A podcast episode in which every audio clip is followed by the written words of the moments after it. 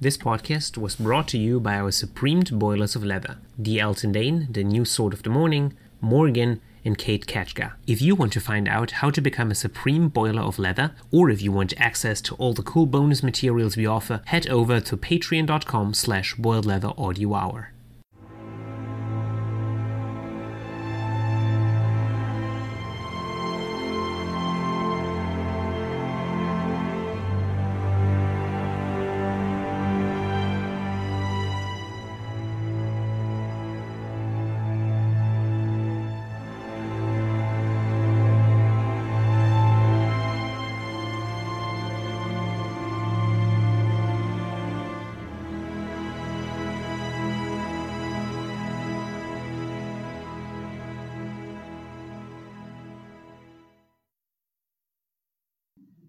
Back on the road, the Septon said, We would do well to keep a watch tonight, my friends.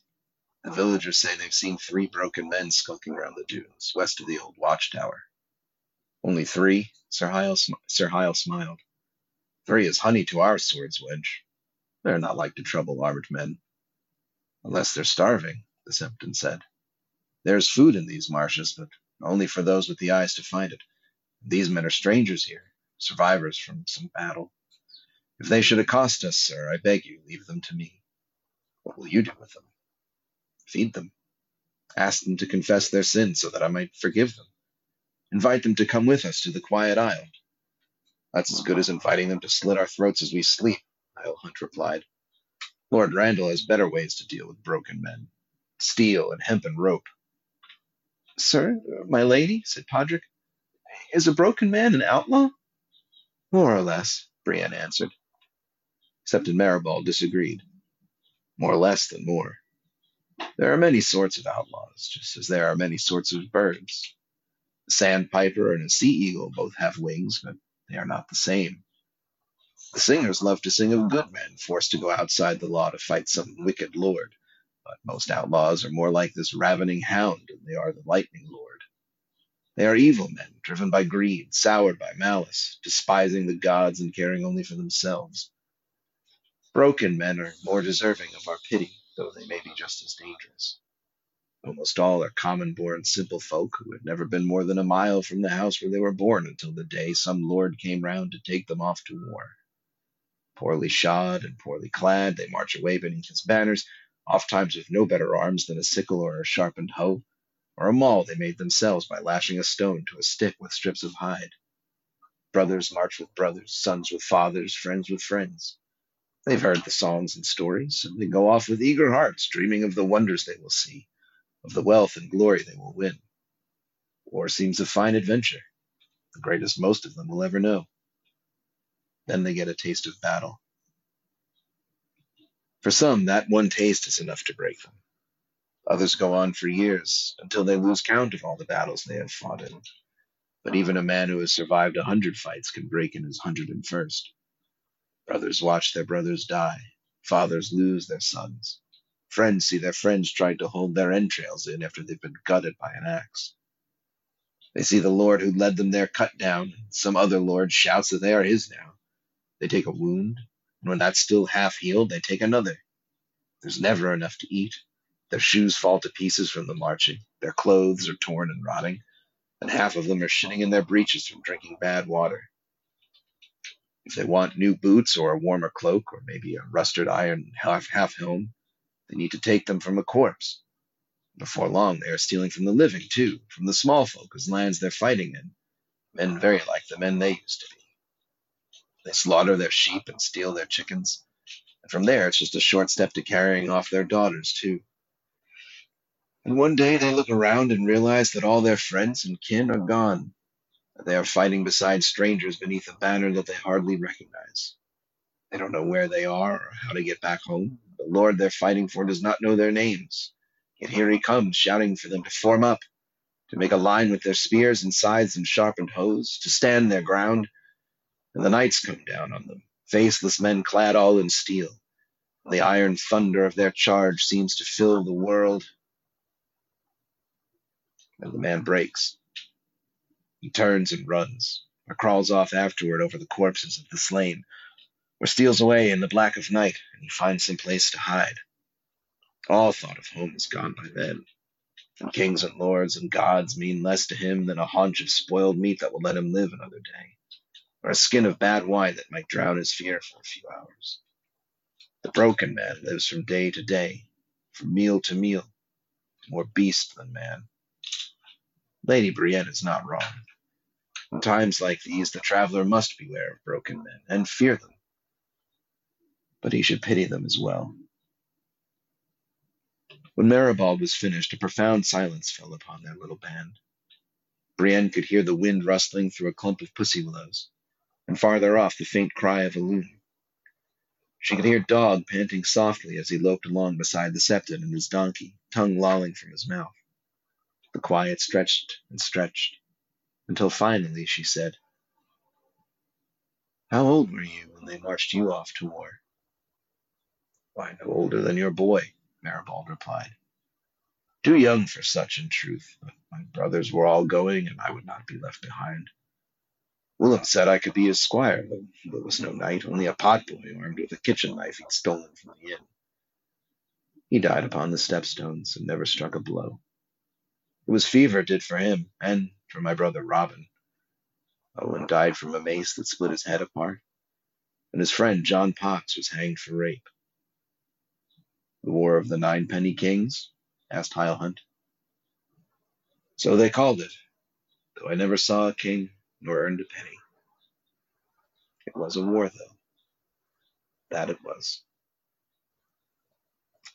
And that is Septon Meribald's monologue from A Feast for Crows by George R. Martin. The subject of today's episode of the Boiled Leather Audio Hour, brought to you as usual by your hosts, me, Sean T. Collins, freelance TV critic for Here, There, and Everywhere, and my illustrious co host, Stefan Sasse, thank you for the reading. It was a blast as always. You should do a complete audiobook. It will sell. Unfortunately, it would also getting you sued for copyright infringement, I guess. for a moment, for a sweet, sweet moment there, you would make millions. Yeah, yeah. I feel like they've got the, the audiobook market covered already for uh, for a Song of Ice and Fire. Sad to say. But they're going to need a new narrator, so maybe I'm the guy. Yeah, who knows? Who knows? You should yep. turn in your papers and give an application. But uh, let's, let's get serious. This is another entry in our series about the best moments, the greatest hits of the Song of Ice and Fire. And you might have already wondered when we would go to this. And now is the time, baby. We need to talk about Septon Meribald's monologue. And way back when, let me just start the time machine there for a little bit. 10 years ago, more or less. You wrote on the then active Tumblr of the boiled leather, uh, all leather must be boiled. You said, There are no words to describe how much this passage means to me. And I'm challenging you now to find some words uh, because this is a wordy medium after all. So um, I would be interested now with 11 years distance uh, to writing this post. Do you have the words to describe what this passage means to you, or can you at least try? Sure, I can try. I'll give it a shot. Um, so the most obvious thing is uh, if you listen to me or read anything that I've read about the, in these books or the shows that have been based on them for years and years now, you know, I uh, an anti-war message I feel is really at the heart of the whole thing. Now I know that Martin has said, you know, war is glorious and exciting, and I think you can think that and still be at times anyway. He's he's never said it's always like that, just at times. And I think he's not wrong. I mean, we, we have certainly enough testimony from soldiers over the years to know that, uh, you know, many people who survive war found it exciting or fulfilling or, you know, a, a, a great part of their lives. Um, so that's fine. And, you know, I think that the message delivered in this monologue is strengthened by that content in the books because let me put it this way. I, on my right arm i have tattooed the words beneath the gold the bitter steel. You know it's the golden company's motto. And um, it means a lot of things. You know it's not just about uh, the fact that they were hiding bitter steel or founded by bitter steel obviously. Uh, the point is that you know or at least i've always taken it to be that beneath the, the, the glory and the banners and the gold and the jewels and the silver and the, and and the all the finery and the frippery and all these things that we that are uh, make Westerosi society, at least high society, so glorious. Or you know the, the sort of image of war, you know these knights, their gleaming armor and their awesome cool helms and their all the banners and all this shit.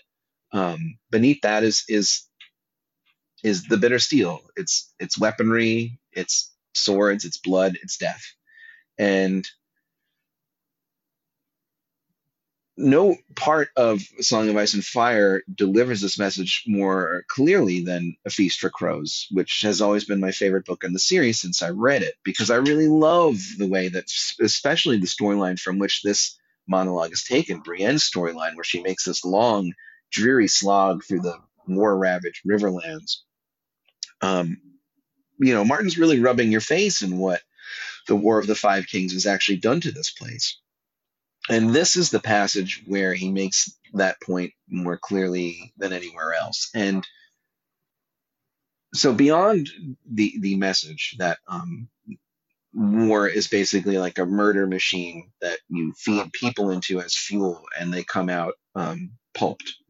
Uh, beyond that, I really have always loved the way that this passage is constructed because it starts out as what you think is going to be just sort of basic exposition about the concept of broken men. You know, you don't. It's not a term that you really hear a whole lot, uh, at least in this in the context of warfare. Outside of this book, you know, it might as well be boiled leather, which is another phrase that I had never heard in my life until I read it in a million times in these books. Right? Um, so you know you need a little bit of explanation as to what a broken what a broken man is and what differentiates them from your usual outlaws or bandits or whatever. And so that's kind of what you're getting from Meribald, and you you go along with it and you read and you read and you're like, okay, okay, that's interesting. And then there's these line breaks, the way that Martin writes it. You know, then they then they get a taste of battle is all by itself, um, and the man breaks is all by itself. And those serve each one serves as sort of um, a a a doorway into the next section of the monologue, which takes you a little bit deeper. So you get a basic description of outlaws, and then you get a basic description of where broken men originate, which is from the, the small folk, uh, the common born. And it tells you a little bit about, you know, why they would join up and, and go to war, you know, because it's exciting compared to the lives that they've led up until that point, which have been, you know, dull and provincial. And then they get a taste of battle.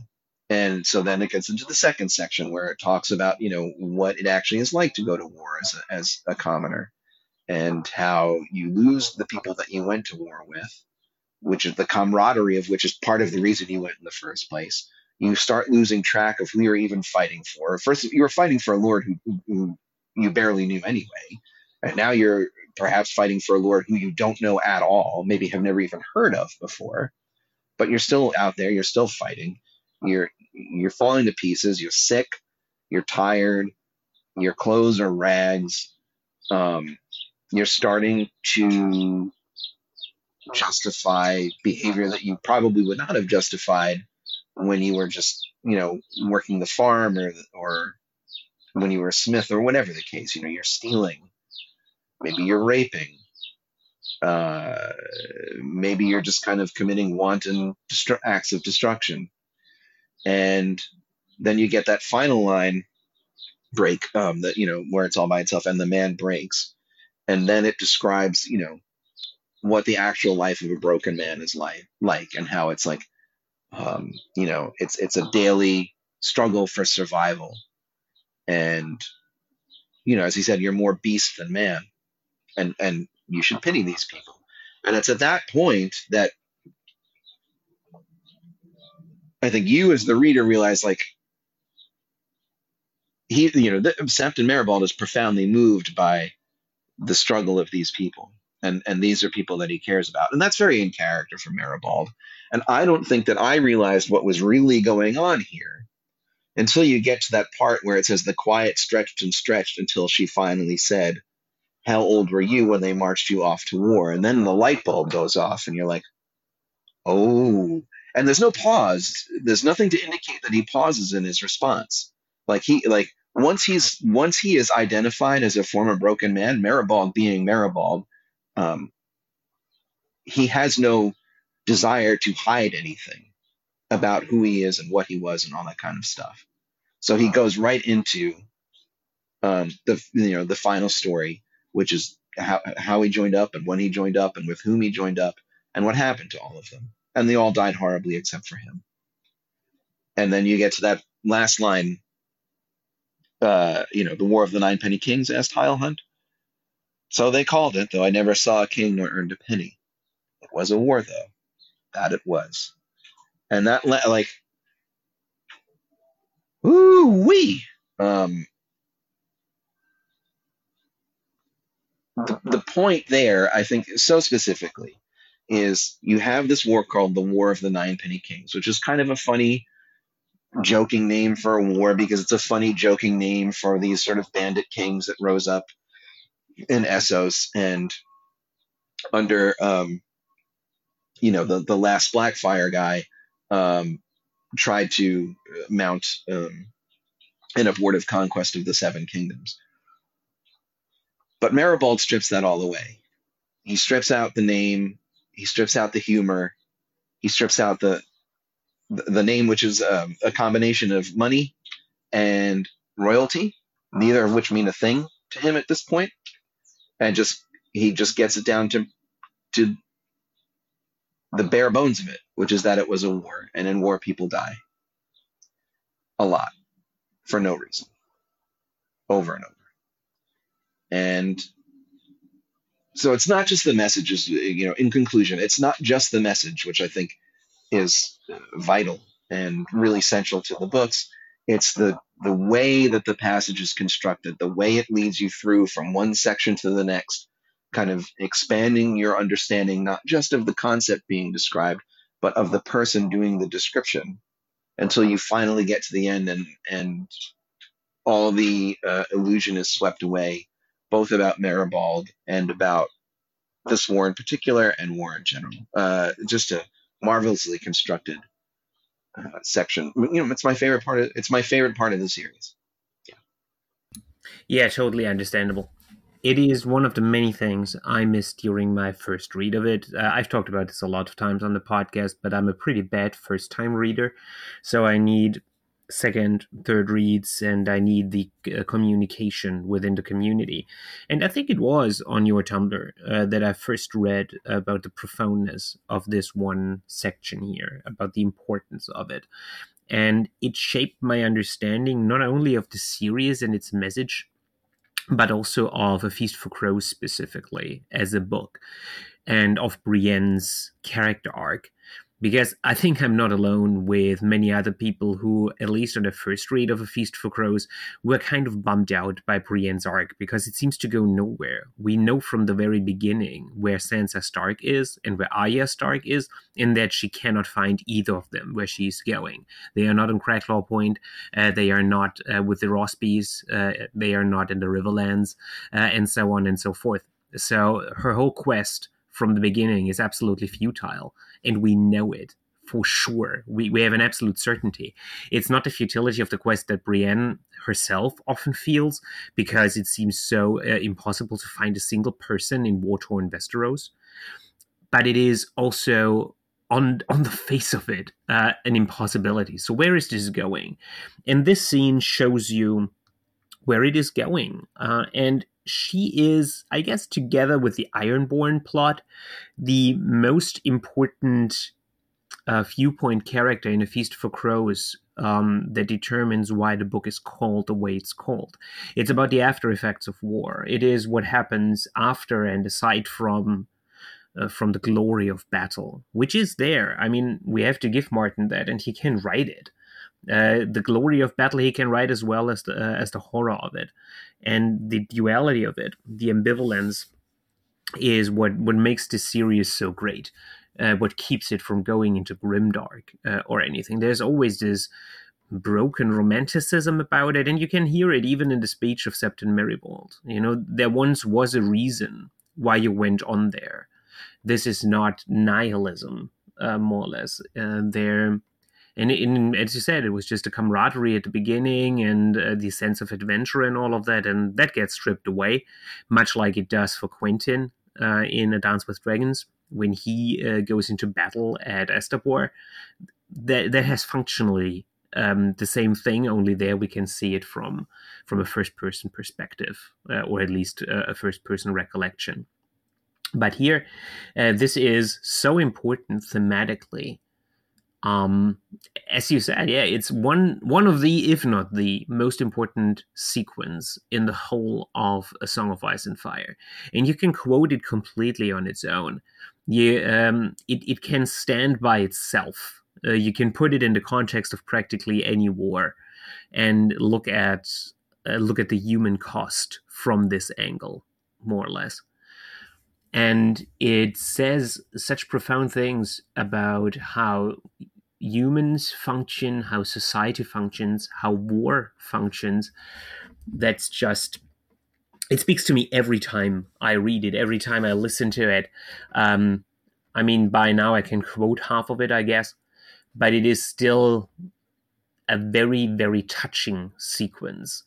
And once again, I'm using the word, but it is profound uh, in what it is saying. It is not just war is bad, huh? Which, yeah, sure.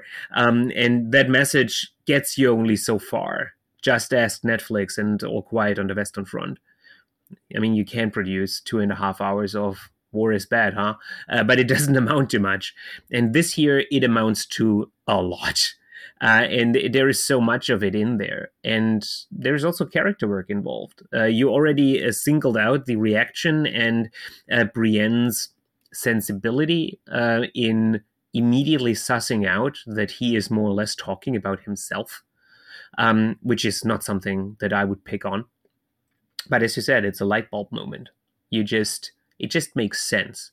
And if you can quiet up a guy like Hyle Hunt with your story, then then you have struck narrative gold right there as uh, as this preacher, as this wandering wandering priest that we have here, and he has something to say about the world uh, and and how it works, and I think once again it is uh, it is a profound sequence and. It did a lot to shape my understanding of the series and of the topics of what it was really about. I, will leave it at there for now. I'm glad you brought up Brienne because uh, I think you know there's there's so much I want to say about this passage, um, and I'll get back to a, a bunch of it. But with Brienne in particular, you're right that it is a character building moment, and I think that that can easily get lost because the the passage and the message and the writing is so impressive. But it, it is Brienne who figures out that Meribald is talking talking about himself, and why is it Brienne and not Sir Hyle Hunt? not Podrick. Well, Podrick is young, and Hyle Hunt is um, an asshole who only gives a shit about himself. Brienne is a loser. She's a loser in this world, and she recognizes and empathizes with other losers, and she can suss them out. It's why she is able to draw out the humanity in Jaime who feels himself to be a loser despite all appearances to the contrary, except for the fact that he gets his hand cut off, which is sort of what brings those feelings, I think, closer to the surface because now his body reflects a little bit how he feels about himself uh, inside. As much as he has adapted this whole, um, you know, attitude of swagger to cover up um, his feelings of guilt and shame over the things that he's done, and so you know brienne of course is the person who who who, who figures it out. And meribald sees in brienne uh, something of a kindred spirit. And and he he's not ashamed of who he is anymore. He's willing to admit what happened to him and what he did you know and that, and that might be the, that might have been the case had it only been sir there with him. But brienne certainly makes it easier. And i think that's a wonderful character building moment for both of them. And i'm glad you brought that up. Um, the other thing that I would say here is that there's a tremendous uh, unity between the form of this passage and the function of this passage. Like, I feel like you can feel it getting quieter as it goes. Now, you know, the, the, the only reference to that that you really get is is the bit where um, what's it say? Silence fell upon their a profound silence fell upon their little band. You know, the wind rustling, all this kind of stuff.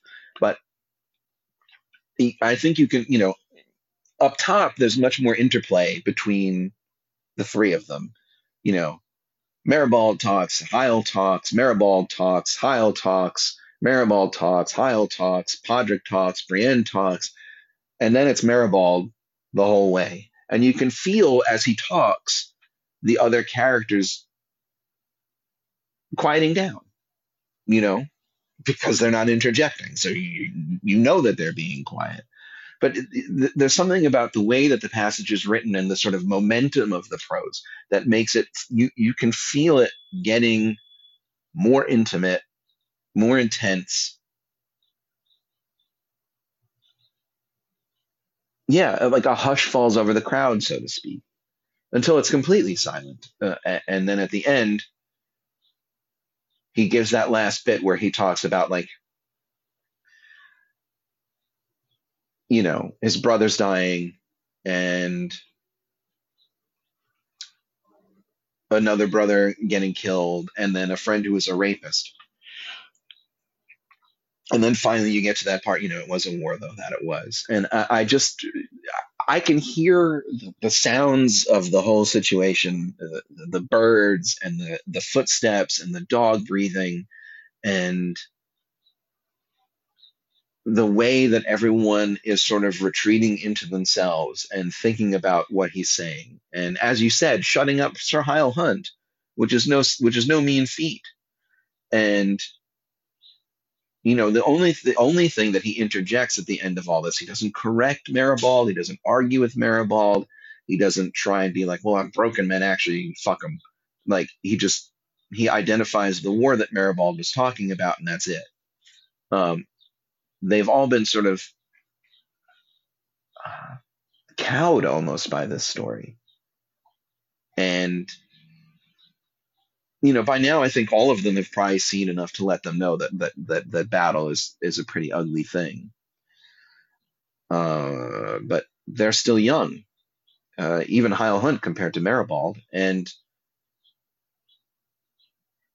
this voice from this is almost like the this is almost like a haunting, like a ghost warning them of the fate that awaits them. And you, you can feel the solemnity of it grow throughout the passage until you know it, it, it, the the rest of the party can barely speak at all uh, uh and that's all from the way martin writes it um, it's not spelled out necessarily in the actual content of the text. It is the the pacing of it and the way that it uh, advances from sort of section to section, like I was talking before. So it's it's not merely the message, um, you know, like a lot of the greatest hits that we've been going over and that we will continue to go over from the Song of Ice and Fire. What what what makes them greatest hits is is is a blend of form and function. It is the content of what's being said or what's being described, and it is um, Martin's prose at its strongest. I think that was true of, for example, the the the Tower of Joy, um, just to name one off the top of my head, and I, I think it's absolutely true for here too. Yeah, I think we need to talk a little bit more about the prose because it it just fulfills so many functions. Like you said, you can almost feel the hush that falls over the scene, and I cannot point out as to why this is uh, in uh, in what he says. You know, um, it is just the rhythm uh, of uh, of that whole story, and I think uh, a lot of it is the uh, the paragraph breaks uh, that help uh, that help here. So let me just uh, get out my literature teacher uh, hat for the moment. This is something that students always hate. You know, when you go into the nitty gritty of getting um, getting style uh, analysis and oh, why is here a period and not a comma, uh, and and things like that, and they're always like, ah, oh, this is interpreting too much. But you can always you need you need to always analyze this stuff functionally you need to look uh, at why is it put there. And I'm pretty certain that Martin spent quite some time uh, on wondering where the paragraph breaks are uh, in this very monologue. Uh, you know, shifting uh, shifting things together, because when you just look at it on the page, you can see the the, the pauses without him ever saying like Septon Meribald paused uh, or something like that. Uh, and you do not need to actually write that everyone is listening attentively. It just happens automatically. And it happens automatically because you, the reader, are doing the same thing. We are so much in the headspace of the audience of Septon Meribald um, in this text because of how the prose works. And I mean, Septon Meribald is one very, very wordy motherfucker. Basically, he he has a way with with words. He's very, um, how do you say, eloquent uh, is the word I'm searching for. Um, so um, he manages to get a specific rhythm uh, into his language that reminds me a lot of the likes of Deadwood or The Wire uh, you know, maybe The Sopranos. I'm not quite sure, uh, but dialogue um, here uh, in these series, for example, all uh, for example, also has always a specific rhythm to it, no matter the content. I'm just rewatching The Wire. That's because it's uh, fresh in my mind. Uh, but th- they are talking about drugs, but their dialogue has has rhythm and cadence uh, and all of that. You know, uh, you you could analyze that stuff uh, in a literary class, even when they're just talking about G-packs and uh, and that stuff. And it is the same here. It is not just what Septon Meribald said says, but how he says it and no better arms than a sickle or a sharpened hoe or a maul they made themselves by lashing a stone to a stick with strips of hide. It, it, it just has this. Um, I'm always telling my students uh, if you bring examples, do it in threes. Uh, and of course, th- this is one of the um, one of the things we have here, or poorly shot and poorly clad, the parallelism. Uh, stuff like this. It is just written really, really well. Brothers march with brothers, sons with fathers, friends with friends. Uh, again, parallelism and threes. It all works so well and it draws you in this story. It it, it gets um, a magnetic uh, effect on you, uh, and it pulls you in. Uh, and gives you gives you all of it. And uh, and he is spinning this narrative. So they've heard the songs and stories. So they go off with eager hearts dreaming of the wonders they will see of wealth and glory they will win. War seems a fine adventure. The gra- greatest most of them will ever know. And you can just see the people. You know you're feeling it too. Uh, the great adventure. But already um Septon Meribald is uh, is sowing the seeds for what comes next because it is uh, if you are careful and once again that's literally uh, literary analysis for you um, they heard songs and stories. They dream of wonders. Uh, war seems like a fine adventure. You know you already get a little bit primed that something is not quite right that this image that uh, that the uh, the eagerness that you are now also feeling, you know, the trumpeting uh, and the banners and all that stuff, something isn't right about it and uh, and it will get destroyed. And then you get this whole paragraph break and there is this one single sentence and even before you read it it just jumps out at you and you know that something important is coming now. Then they get a taste of battle. And then we get another paragraph break and you just know you, you just feel the sentence hanging in the air with dripping with meaning and uh, and uh, and it breathes because your eyes need to wander down one line at least and that is more time than your eyes and your uh, and your brain would need to normally read a sentence so when when he goes on with uh, for some, um, the, that one taste is enough to break them. Others go on for years, etc., uh, etc. Et you have an automatic pause in that just because of the line break, and this is a kind of construction uh, and a way with words that is just uh, that is just incredible.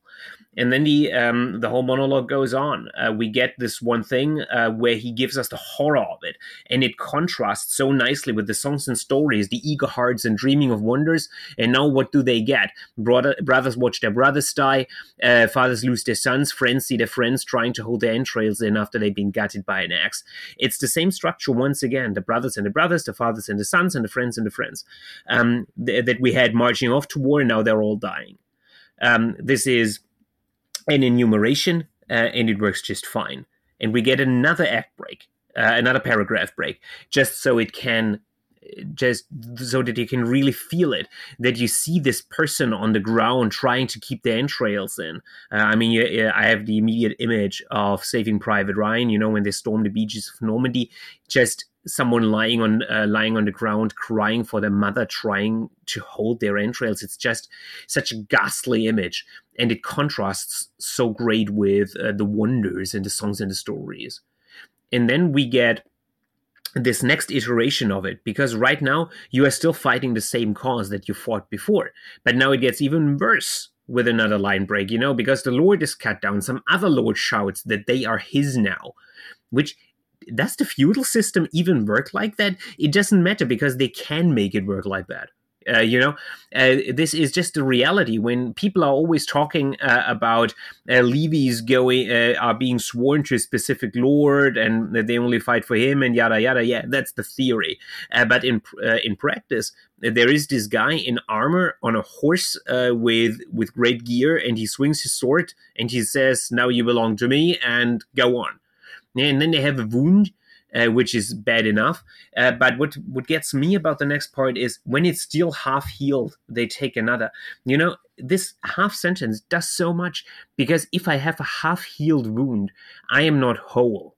I am. This is not regenerating hit points.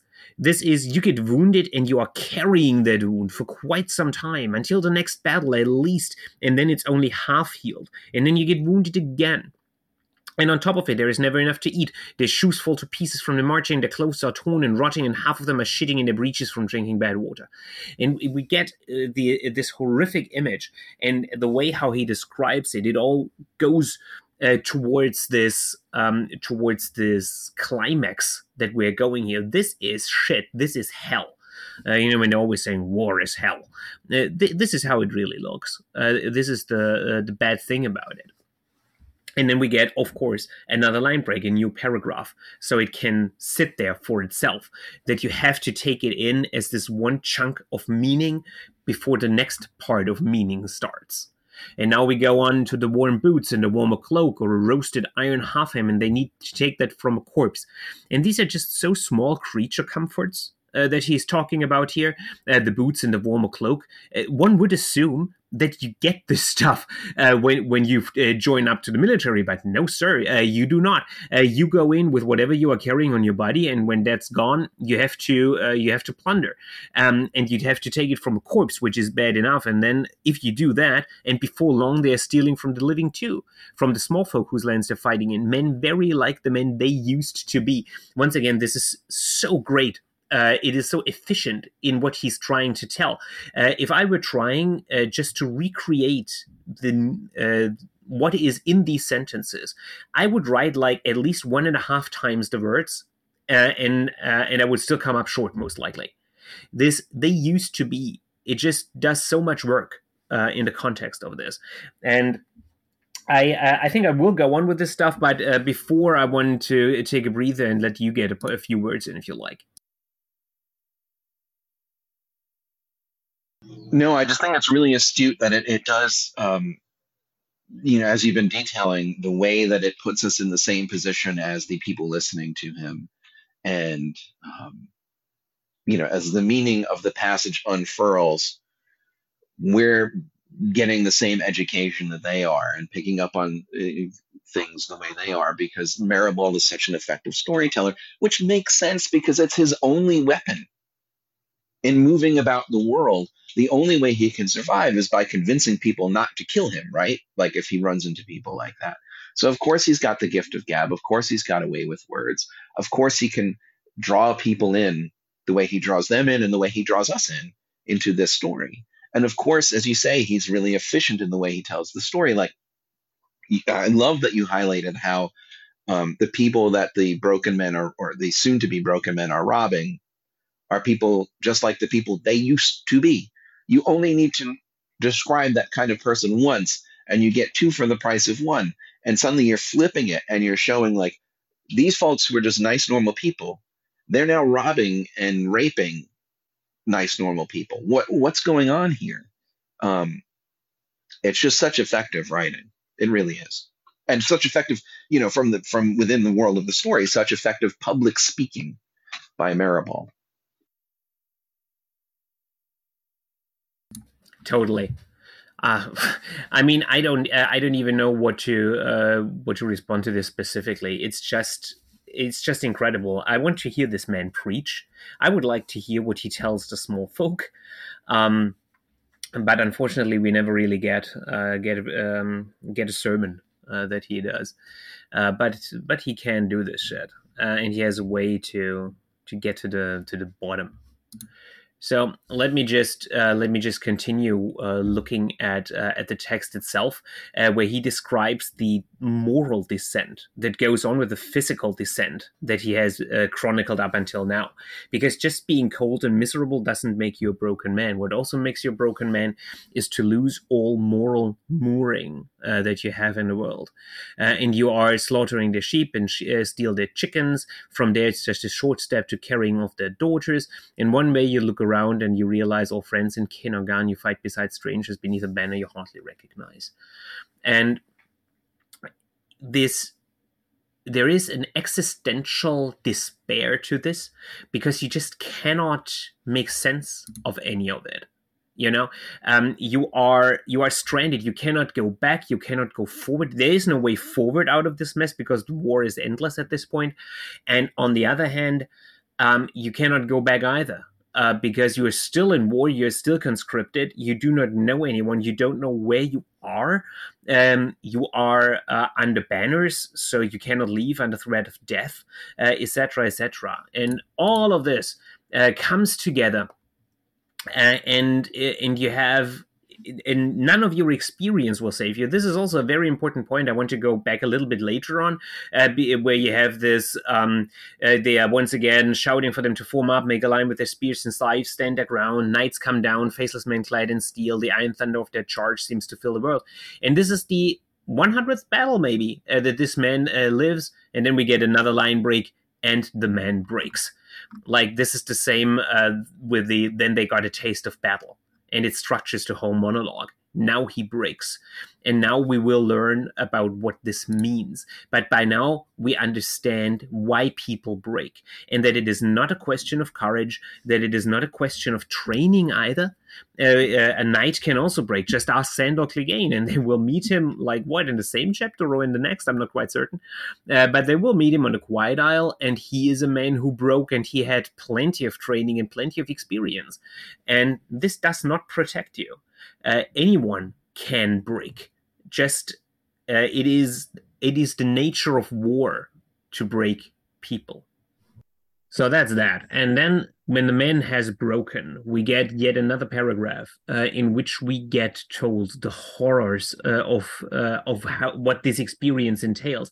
Uh, he says he turns and runs, he crawls off afterwards over the corpses of the slain, or he steals away in the black of night and he finds some place to hide. Although the hope, home is gone by then.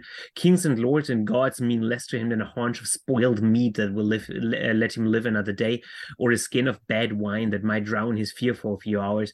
And and this is one of the sequences I have once again to think of Sandor Clegane because he is no stranger to bad wine. He usually foregoes the food. Uh, for some reason, that man works on wine alone.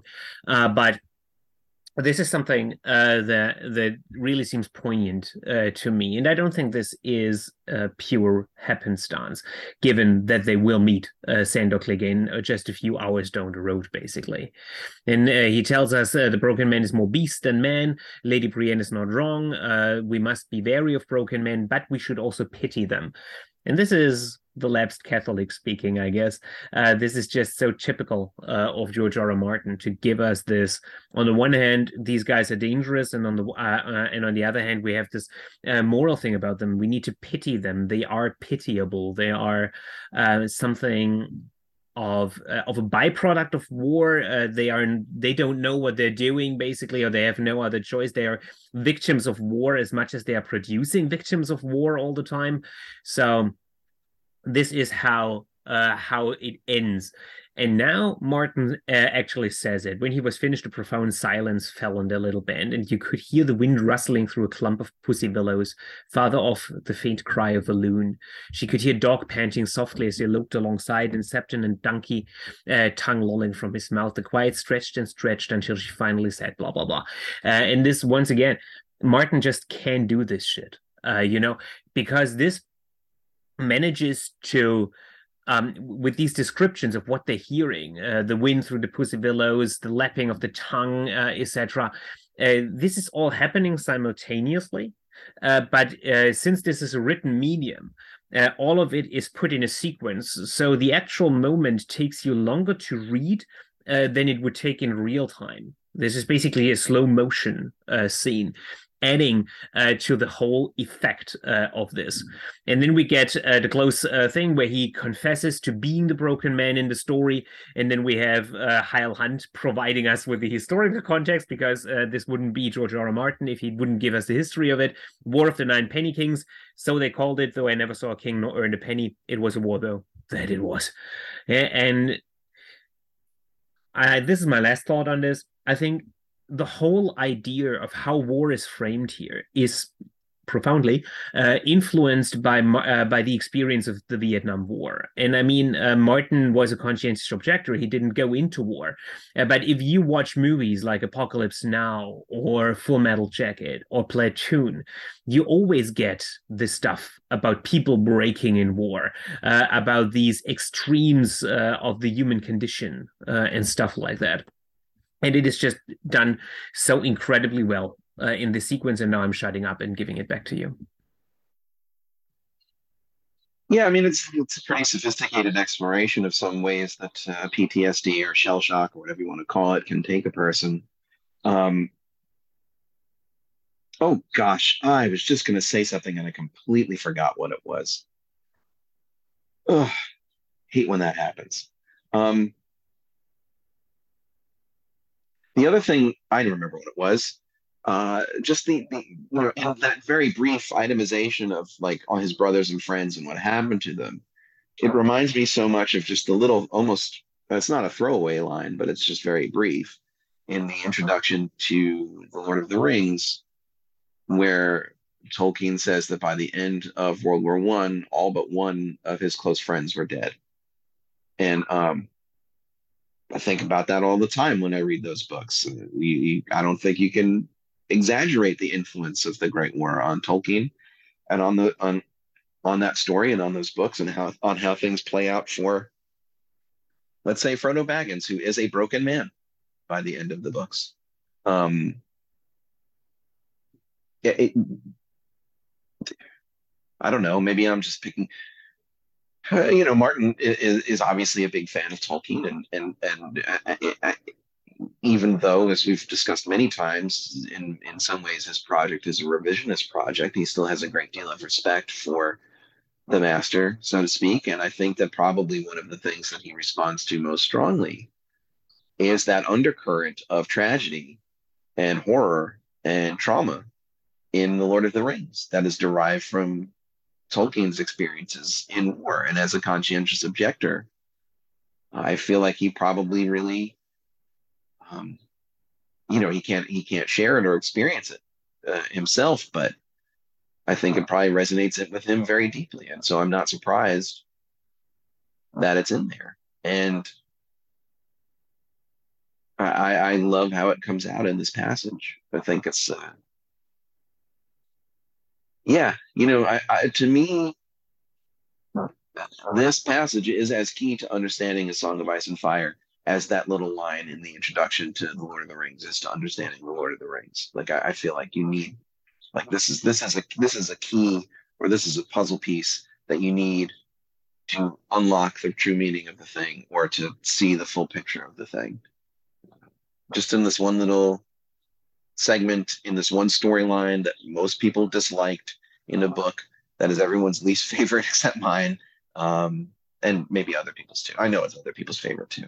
I, I realize it's not a, a, you know, I'm not alone in this. Um, and I think as time has gone on, the reputation of Feast for Crows has grown, and I think the uh, prevalence of combined reading orders, like the one that I came up with for Feast and Dance, like has renewed people's appreciation for what's actually going on in a Feast for Crows. Because when you run it parallel with a lot of the stuff that's going on in Dance for Dragons, Dance with Dragons, not only do you get a little more action and adventure and excitement from a Dance with Dragons than you get from a Feast for Crows, um, when you put the two halves together, uh, it, it, complements, you know, they complement one another.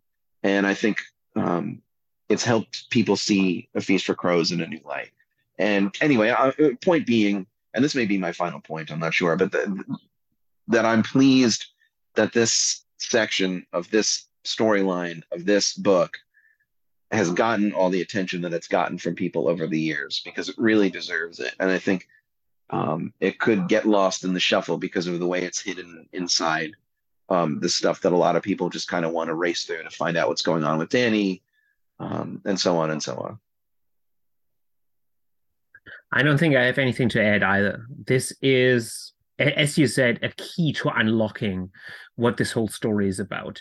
And it is no coincidence, I guess, that it left many people not quite as enamored as, let's say, the Red Wedding or stuff like that, because it comes after the flurry uh, of finales that is a Storm of Swords, and the Storm of Swords is just such a banger of a book. It has high moment after high moment, one uh, one close to the next, uh, and a Feast for Crows doesn't have that. it, it meanders um, and it is much more connected by theme uh, than by plot. Uh, in a Storm of Swords, I can usually tell uh, how each chapter is connected to the next. But in A Feast for Crows, I get the Ironborn, and then I get Brienne, and then I see Jaime walking around and uh, asking himself stuff, and uh, and then I get Arya's training montage, and uh, all of that doesn't add up to a coherent whole story wise, plot wise, but it is thematically connected. And this is more difficult to read and it is less rewarding on the first time around. But I would argue it is much more rewarding on the uh, second, third, fourth, fifth, and so on and so forth time around. And, and this is what makes this monologue best placed here. Uh, it is a mission statement of this middle part of the book. You know, when we see Game of Thrones, The Clash of Kings, and The Storm of Swords as kind of the first act of the story, uh, and The Feast Dance as the second uh, act, and then hopefully uh, The Winds of Winter and The Dream of Spring uh, as uh, the last, the third act of the story, then Septon Meribald's monologue, I guess, would be the one scene that can best sum up what this is about. Much like the Shadow on the Wall speech from Varys seems like the best single scene uh, to sum up that first act, uh, so to speak. But I'm sure we'll get to that monologue another time. So thank you very much uh, for doing this with me, Sean, and thanks everyone for listening to us. Thank all the Patreons for supporting us. You know the drill. Go to Patreon, yada yada yada. Uh, all of it uh, the same as always. Thank you, and bye bye until next time.